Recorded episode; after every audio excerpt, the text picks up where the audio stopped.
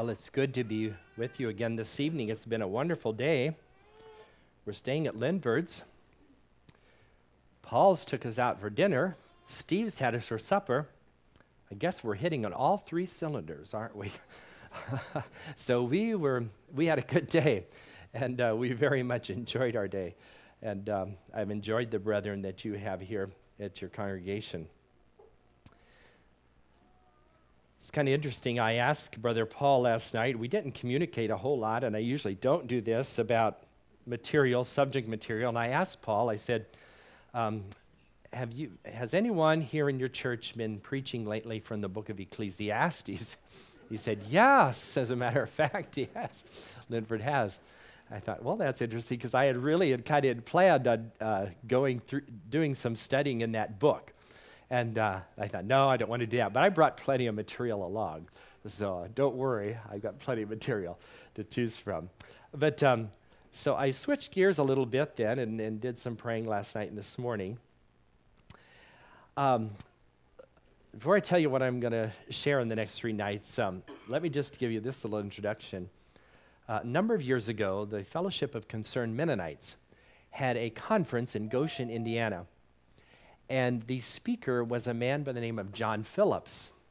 And I really wanted to go because John Phillips was an, is an author and um, has written a number of books. And they are entitled, like, he has written a lot of commentaries in the Bible, a lot of them are commentaries.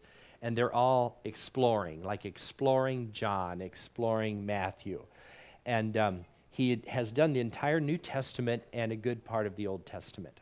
He is no longer living, though he didn't get done. But um, I, um, I went because I wanted to meet this man. I like his writings, I, they're easily understood, and I, I'd recommend them to you. But anyway, um, I ate dinner with him twice in that weekend, and we kind of became friends, and he gave me his phone number, and we visited some over the years before he died. And one of the things that I have learned from him was kind of a subject I want to address to, uh, and share with you in the next three nights. Uh, he kind of pointed me to this whole idea of people who related to David, King David. And, um, and he has done some studying on that, and I have done some studying too, because David is a type of Christ. And what's so interesting about that is you look at how people related to King David, it's real revealing about how people today, how you and I relate to Christ. And um, you, you'll see yourself a lot of times in these persons if you study persons in David's life, and you'll see your neighbors and your friends sometimes. And you actually can get great insight into how to work with some people and how you'll learn for yourself mainly. And so I think I'm going to use these three nights to talk to you about persons in the life of David. And from that, uh, we will learn a great deal about ourselves and about how we can work in the kingdom. Now, the person that I've chose tonight is a man by the name of Barzillai. Now, there's a number of people. What's interesting about this, um, you can work with different ages, you can work with wives, you can work with children, uh, adults, you can work with generals, you can work with all kinds of people. And, um, and I'm going to introduce this person to you in just a moment here. But the title of the message is this Am I willing to give and willing to go? That's the title of the message. Am I willing to give and willing to go? Am I willing to be obedient to what the Lord would ask of me? That's kind of where we're headed this evening. Now, our text, the main text, is in 2 Samuel chapter 17 verse 27, 28, and 29. Has a few hard names here. I'm not an expert on names, but I will swim through these for you and get to the text. Okay? 2 Samuel chapter 17, verse 27.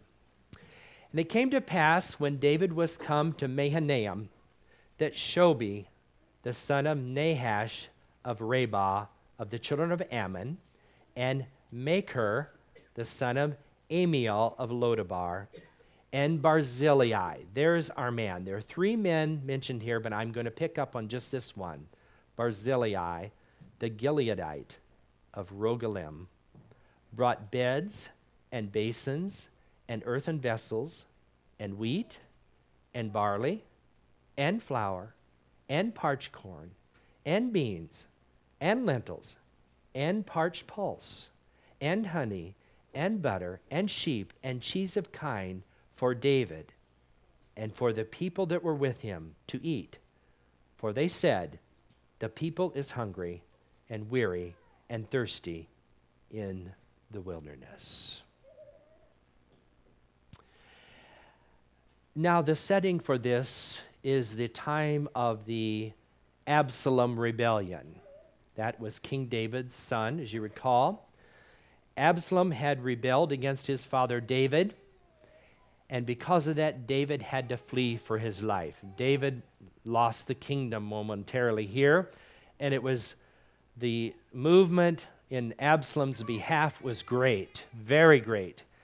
And David really had to flee for his life. That's hard to believe that a son would be that intent on killing his father, but such was the case.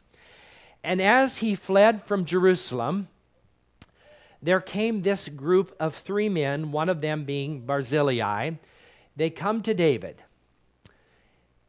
And God is David's, or David, excuse me, is God's anointed king. And David has been rejected of men, just like our Savior. He is fleeing for his life, and these men come and give him aid and give him sustenance. And we want to learn from the life of this man tonight. And this, this man responds to David. How should we respond to David's greatest son? That's Jesus Christ. That's David's greatest son, Jesus Christ. And again, as this man responded to David, let's learn lessons about how you and I ought to respond to the Lord Jesus Christ. I'd like to talk to you, first of all, this evening about the excellence of the man Barzillai. And we see that here in this text that I just read to you. He was one of the very few people who dared to take a stand for David, one of very few. Most people would not do that, and undoubtedly there were many advised him just use your common sense now. Wait just a little bit and see how this is going to work out. Then you can choose sides, whoever you think is going to win. If Absalom wins, then you can you'll be right in line to be uh, on his side. And if David happens to overcome and come back, well then you can be on his side. Evidently that was what most people were thinking about, but not Barzillai. Barzillai had known King Saul, the king before David. But then he heard about David and he met David, the one who was anointed of God. You see, David had gone down into the valley of death. Remember? He met Goliath in a valley. A valley of death. Why is it a valley of death? Because Goliath was there. David went down into the valley of death, and there he destroyed him who had the power of death, and that was Goliath. Goliath held death over all the children of Israel.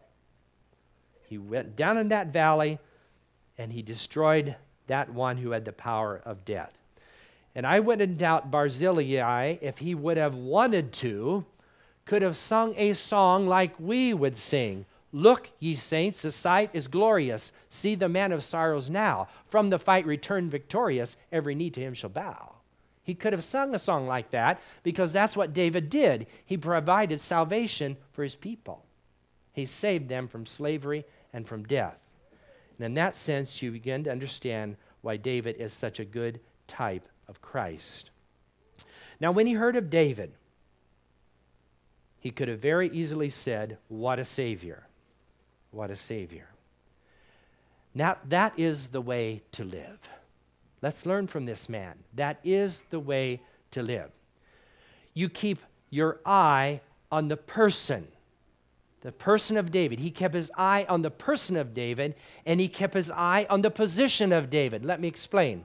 He kept his eye on the person of David. Everybody else was going to Absalom for the most part. Not everybody, good part of the nation was.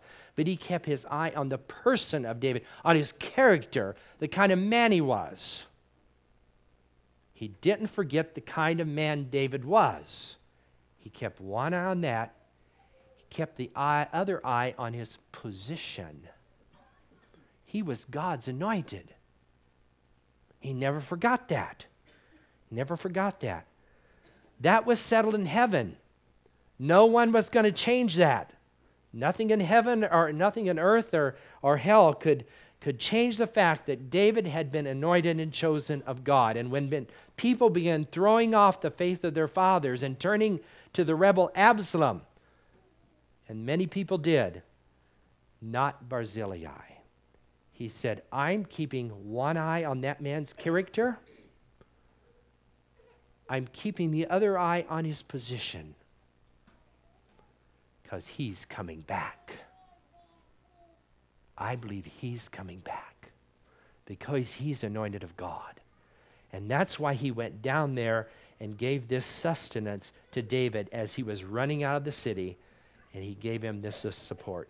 He believed in the second coming of David.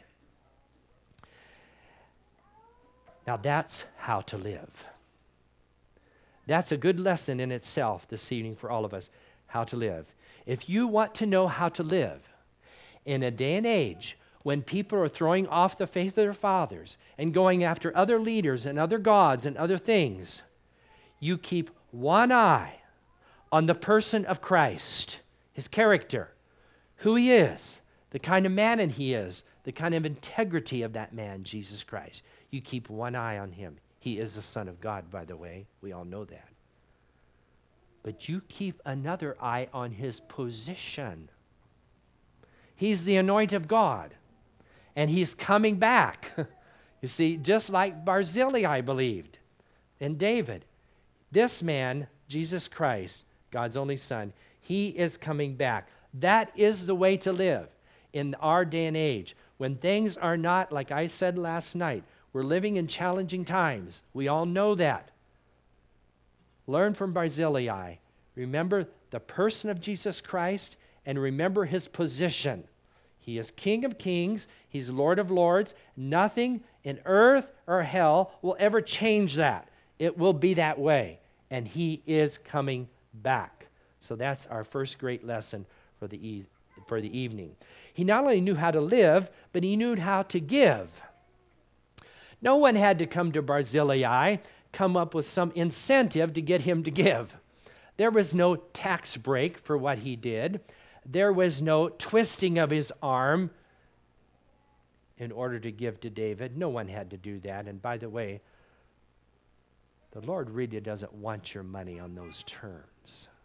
If that's what it takes, you give to the Lord because you get a tax break or someone twists your arm, you just have to give. I don't think the Lord needs your money.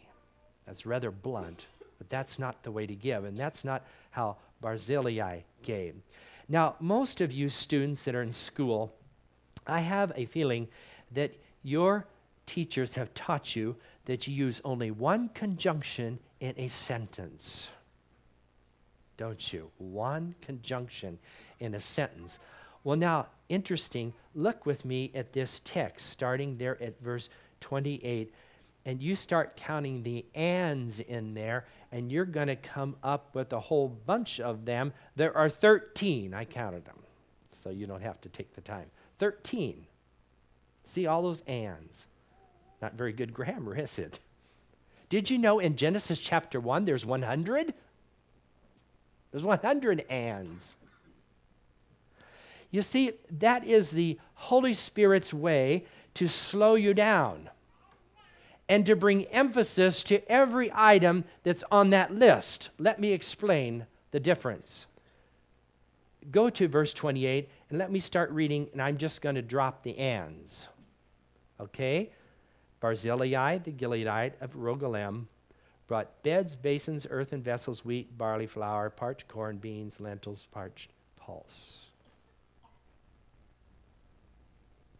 Brought beds and basins and earthen vessels and wheat and barley. Do you see the difference? It emphasizes every one. That's why the Holy Spirit has written it this way. And it's rightly done, it's well done.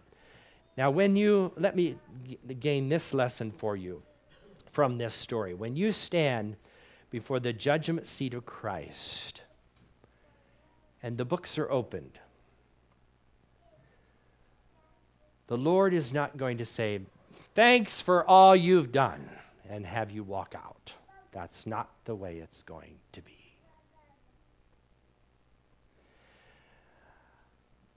I can't tell you for certain exactly how it's going to be. But I have a pretty good indication because of different things in the scripture.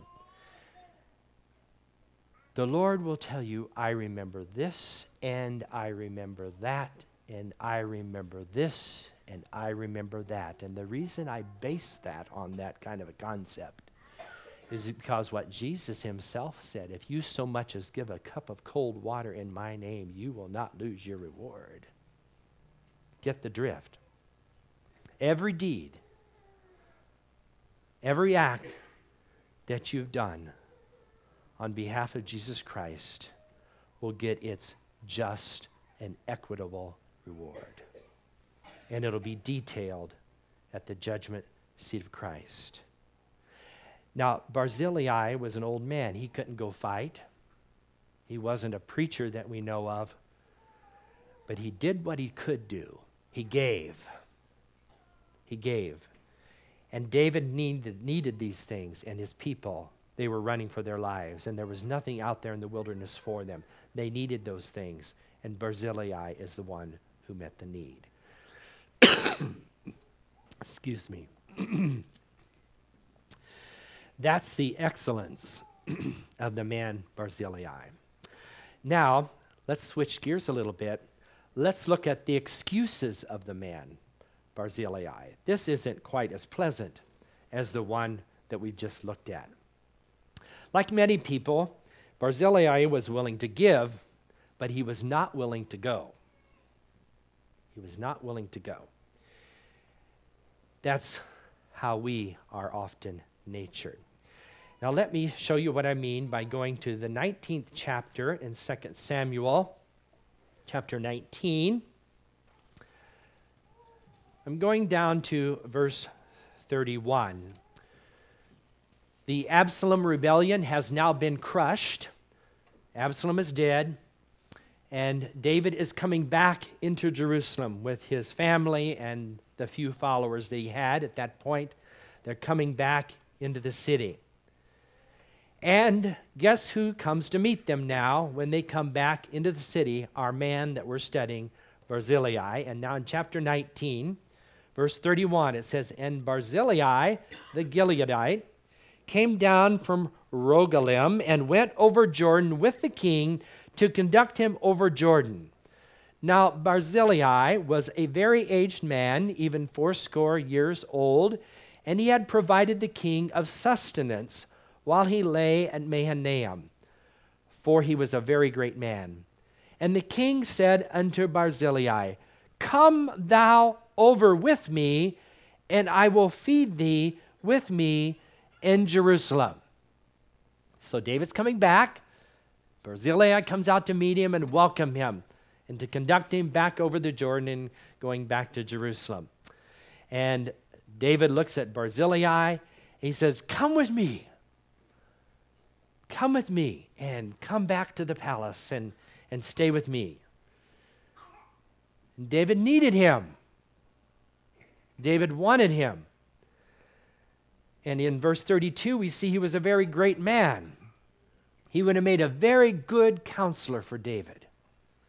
And David wanted him. But starting in the 34th verse, Barzillai begins to make excuses as to why he can't go with David. And there are five of them here that I've counted. Perhaps you will count more. But I think it's worthwhile to look at these excuses this evening of why Barzillai did not want to go with David. The first one in verse 34 there is, I'm too old. I'm too old. Let's see what it says. And Barzillai said unto the king, How long have I to live? That I should go up with the king unto Jerusalem. I am this day fourscore years old. I'm too old. Too old to go with you, David. Do you know that's a very common excuse? don't have to get red. I'm too old. Now, you young people don't get too proud. Some people say, I'm too young. That's the same excuse. And now all the middle aged people are very comfortable. Sorry. we'll say, I'm too old. I'm too young. Not at this stage of life. Gotcha, middle age group. Not at this stage of life. That's how we are. We're often too old, or we're too young, or it's the wrong stage of life. When the king has asked us to do something. Well, that wasn't the last excuse, that was the first one. The next one is, it's too much. This is in the middle of verse 35. And can I discern between good and evil? Can thy servant taste what I eat or what I drink? Can I hear any more the voice of singing men and singing women? Can I three times? Can I says it's too much. First one was, can I discern between good and evil? See, I said, Can I discern? I'm, I'm so old. Can I discern between good and evil? Well, absolutely, he could. He proved it. He was one of the few that could. Everybody else went over to Absalom for the most part, not Barzillai. Could he discern between good and evil? He certainly could. David said, I think I'd like that man to help me out. Oh, I can't discern between good and evil. And can thy servant taste what I eat or what I drink? Now, I suppose his taste buds maybe weren't quite what they used to be, but really what he was saying there is, oh, to go and eat in the palace, I, I just don't really have an appetite for that, David. Just don't really have an appetite for that.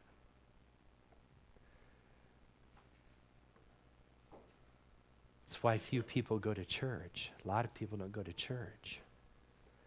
Don't really have an appetite for what the king wants to spread before them.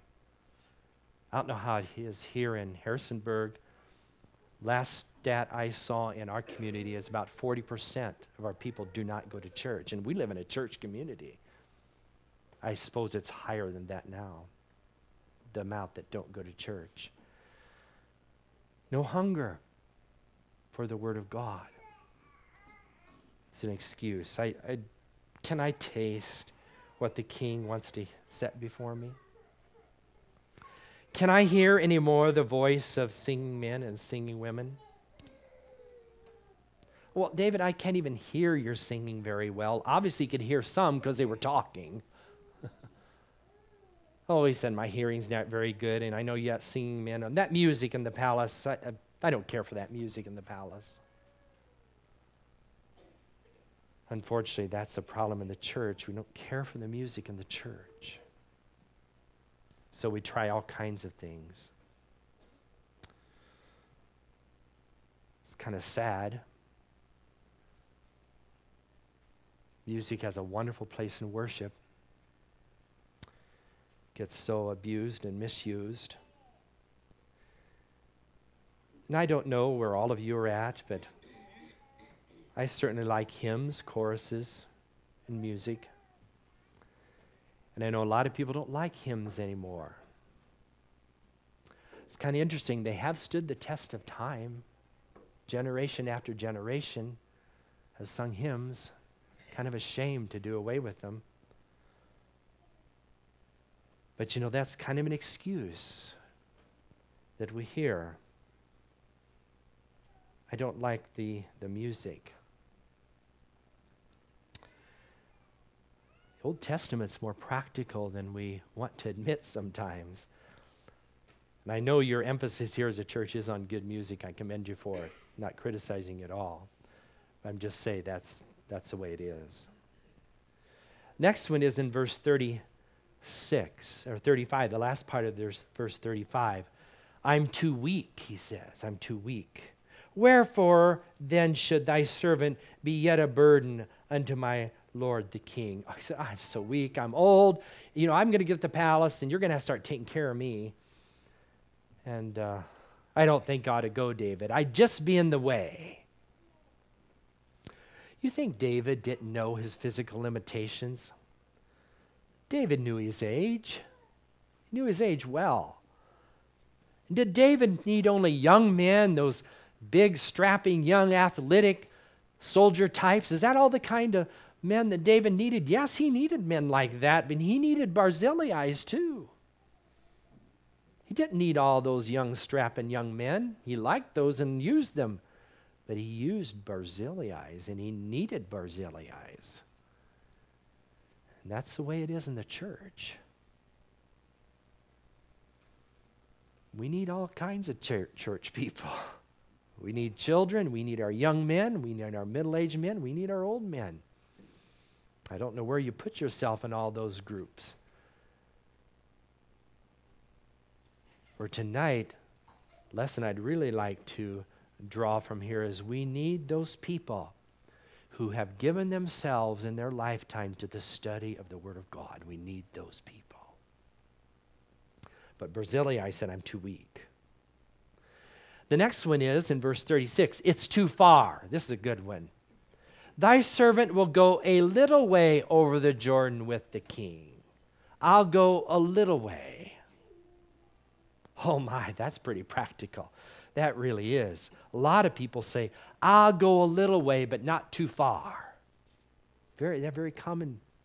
Feel a little bit bad, we'll go a little way. I'll go over the Jordan, I'll go with you a ways, but not too far. You ever think about what would have happened if Jesus had done that? Remember back there in pre creation days when the Father and the Son agreed to create man and they knew full well what man would do, and Jesus, for the foundation of the world, agreed to come as our Savior. But let's suppose that Jesus would have said, I'll tell you what, Father, I'll go to Bethlehem. Yes, I'll take on human flesh. I'll go as a baby. I'll be born at Bethlehem, but after I'm born, I'm coming back. I'll go a little way. What if Jesus had said, I'll tell you what, I'll go to Bethlehem and I'll go and I'll even grow up and I'll preach to the multitudes. I'll give them your truth. But after that, I'm coming back. I'll go a little way. One more step. Let's suppose Jesus had said, I'll tell you what, I'll even go all the way to Gethsemane. I'll even sweat dr- great drops of blood, but then I'm coming back. What would have happened, people? There had been no salvation for any of us, but Jesus went all the way. You see the point? He went all the way. How can we go a little way like Barzillai? One more excuse. It's in verse 37. It's too late. Let thy servant, I pray thee, turn back again, that I may die in mine own city and be buried by the grave of my father and of my mother. I suppose this is the biggest excuse of all that we tend to use. I've got my plans made, even my burial. It's all right to be buried by your father and mother, that's not the point.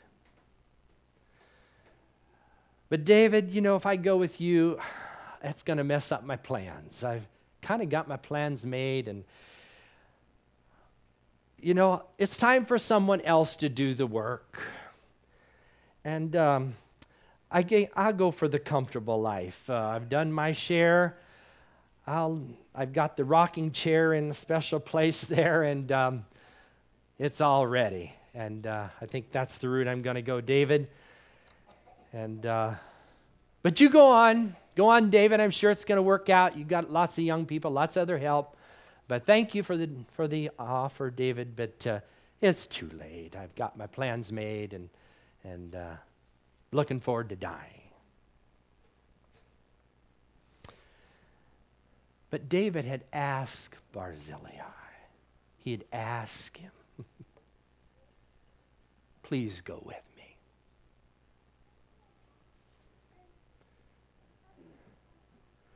Let me show you the consequences of this decision that Barzillai made. Look at the middle of verse 37 where I stopped reading. There's that word, but. See that? But, Barzillai is talking, but behold thy servant Chimham. Let him go over with my lord the king, and do to him what shall seem good unto thee. What Barzillai said is, Well, here's my servant Chimham. He's a young man. Tell you what, you take Chimham. And you take him with you, David, and whatever you had plans to do for me, you just do for Chimham. That was what Barzillai suggested. So, in verse 38, and the king answered, Chimham shall go over with me. I should have read it sort of like, Chimham shall go over with me. That's how I should have read it. He says, All right, I will. Barzillai, I'll do what you ask. Uh, goodbye, Barzillai. I'll never ask you again. And he blesses him. He says, Goodbye. And I'll take Chimham. And in finishing verse 38, he says, And I will do to him that which shall seem good unto thee, and whatsoever thou shalt require of me, that will I do for thee. And all the people went over Jordan, and when the king was come over, the king kissed Barzillai and blessed him, and he returned unto his own people. Then the king went on to Gilgal, and Chimham went on with him, and all the people of Judah conducted the king, and also half the people of Israel. And so that's just what happened. Chimham went over into the city of Jerusalem with the king. And David just said, I'll just do for him what I would have done for you. And uh, in fact, I'll give him the reward that I had planned for you, Barzillai. I was planned to reward you. But I'm going to just give that to Chimham now. That's what you ask. I'll, I'll just give it to him. Is that what you want?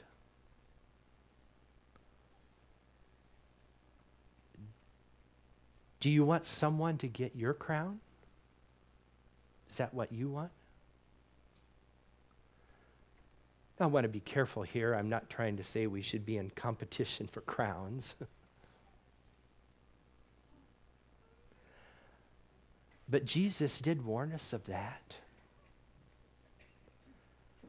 in that great book of Revelation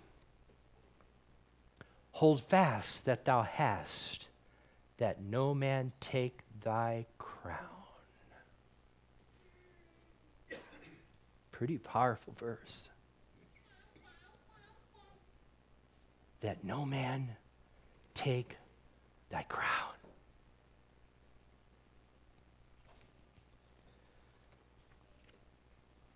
What happened to Chimham?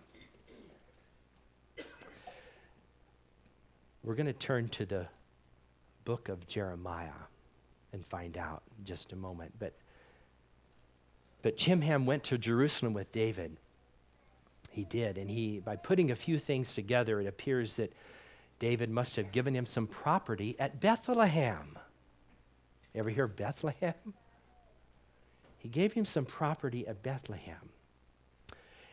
500 years later, we read about Chimham in the book of Jeremiah. Turn with me to chapter 41 of the book of Jeremiah.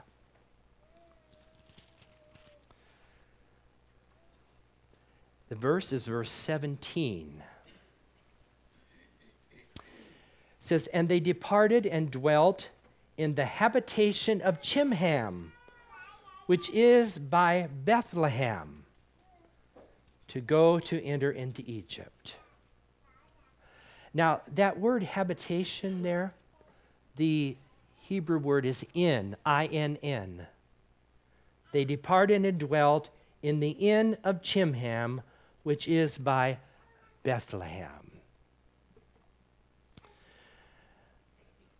So, 500 years later, we learn that evidently, evidently, Chimham must have built an inn at Bethlehem. And it was still there at Jeremiah's time. I would expect it was the same place. You know, Bethlehem's a pretty little town, always was. I don't suppose there were too many inns there, although I can't prove it. And now I'm going to share with you something that is not my perspective, but it's John Phillips. I'm going to draw from his book, and I'm just going to pass it to you as a point of interest. I'm not saying this is Bible. Everybody got that clear? But it's just kind of interesting. And this is what John Phillips has to say. He said, I wonder. I wonder if you know, this event happened 500 years later. Then you go another 500 years to the time of Christ, okay? And John Phillips, with his imagination, just says like this I wonder if there didn't come a day when the Son of God stepped off his throne, said, By the way, Chimham, I'm going down to that inn that you built. I'm going to see if they have any room for me down there. Thank you for building that inn, Chimham. I wonder if they'll let me stay there. We're going to go find out. Now, that's just one man's idea. You understand. I'm not sharing that with you as gospel truth. I want to make that clear. John Phillips has an imagination. This pastor does too. And I, I like to imagine things. and let me just say this I do think there will be things like that. I do think there will be.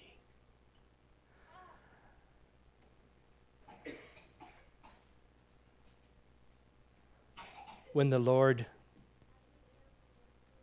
through His Holy Spirit, prompts us and asks us to do something. Whether it's build an inn, or knit an afghan, or carry in a meal, or visit a person who is sick or in prison, or encourage a brother in the church, when the Lord prompts us by His Spirit, which He does do to His people, do I do it? Do I do it? Or am I full of excuses? I'm too old. I'm too young. It's too much. I'm too weak. It's too far. It's too late. Oh, the excuses of Barzillai. Oh, the excuses of the people of God toward King Jesus.